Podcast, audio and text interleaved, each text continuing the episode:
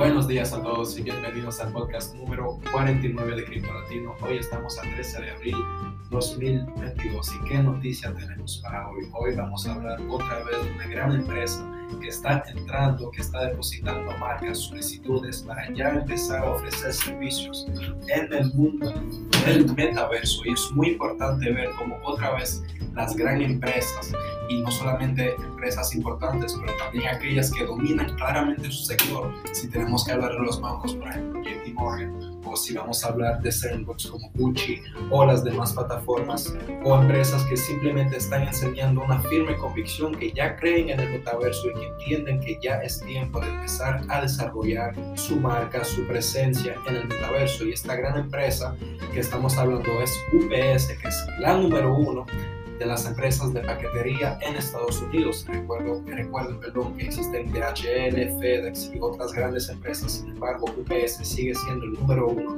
Ya ha enviado y presentado varias solicitudes de marca para los mundos digitales. Entonces no sabemos cuál todavía, puede ser de Central, puede ser de Sandbox y las demás. Incluso te invito a que tú mires eh, los top 4 metaversos prometedores para 2022 disponibles en nuestro blog. Y simplemente es otra vez eh, ver y observar cómo las marcas se dirigen más al metaverso, como enseñan una firme convicción de que sí o sí el metaverso va a ser un sector donde tienen que ya invertir y desarrollar su comunidad. Así que vamos a seguir observando de nuevo cómo las grandes empresas como Mastercard, como de nuevo lo mencioné, Gucci, como el banco incluso HSBC eh, de Hong Kong, también JP Morgan, y todas las demás empresas que ya ha o comprado, comprado terreno o simplemente invertido dinero en el metaverso. Así que es todo para hoy. Es de nuevo otra noticia que simplemente también nos va a orientar hacia la observación más amplia y más profunda sobre las monedas que dominan el mercado a nivel del metaverso. Vamos a hablar de los Sandbox, del Mana, de Decentral, por ejemplo, y otras monedas obviamente que existen para eh, los mundos de los NFT, que obviamente hace parte del metaverso también, y obviamente las demás monedas que representan el mundo del metaverso. Así que vamos a proponer para esta semana una lista de las 10 top monedas del metaverso que entendemos que van a seguir, eh, no solamente eh, seguir mostrando resultados positivos, pero además de eso también resultados que quizás nos pueden sorprender muchísimo, porque incluso a pesar de los precios, si vamos a hablar un poco de análisis técnicas, tenemos que tomar de ejemplos Centux. Desde noviembre no ha rebasado su soporte, es decir, que no ha simplemente bajado más abajo de su precio de soporte,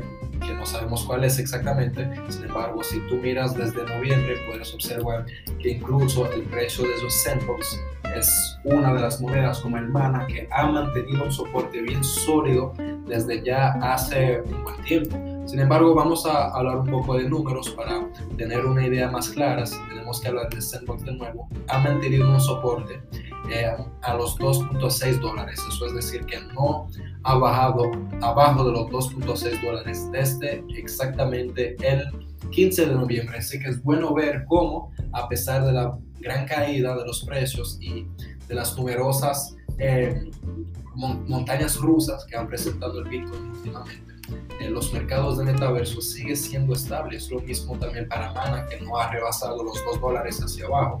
Y las demás monedas muy importantes, como el, el Axie Infinity, también que ha podido mantener un soporte eh, a los 45 dólares más o menos. Así que, de nuevo, se trata de seguir observando, de ver cómo se van a mover los mercados, cómo las inversiones van a impactar los precios a largo plazo y simplemente esperar un buen momento para posicionarse. Y entiendo que hoy es un buen momento solamente no solamente perdón por la caída que tuvimos hace ya 3 4 días pero también por el simple hecho que ha tocado nuevo una zona de recarga. Así que de nuevo vamos a vigilar y tomar posición al paso. Si tenemos que hablar del Bitcoin que es aquel que domina el mercado el que decide todo realmente está enseñando un resultado bastante positivo porque ha rebotado de nuevo a la resistencia de los 40.000 y está confirmando ya un canal alcista y eso es decir que está tomando puntos bajos más altos y puntos altos más altos. Así que de nuevo vamos a seguir vigilando a ver cómo se acaba esta semana. De nuevo es solamente la primera la, perdón la segunda semana del mes de abril todo puede pasar en dos semanas, así que vamos a seguir observando de cerca.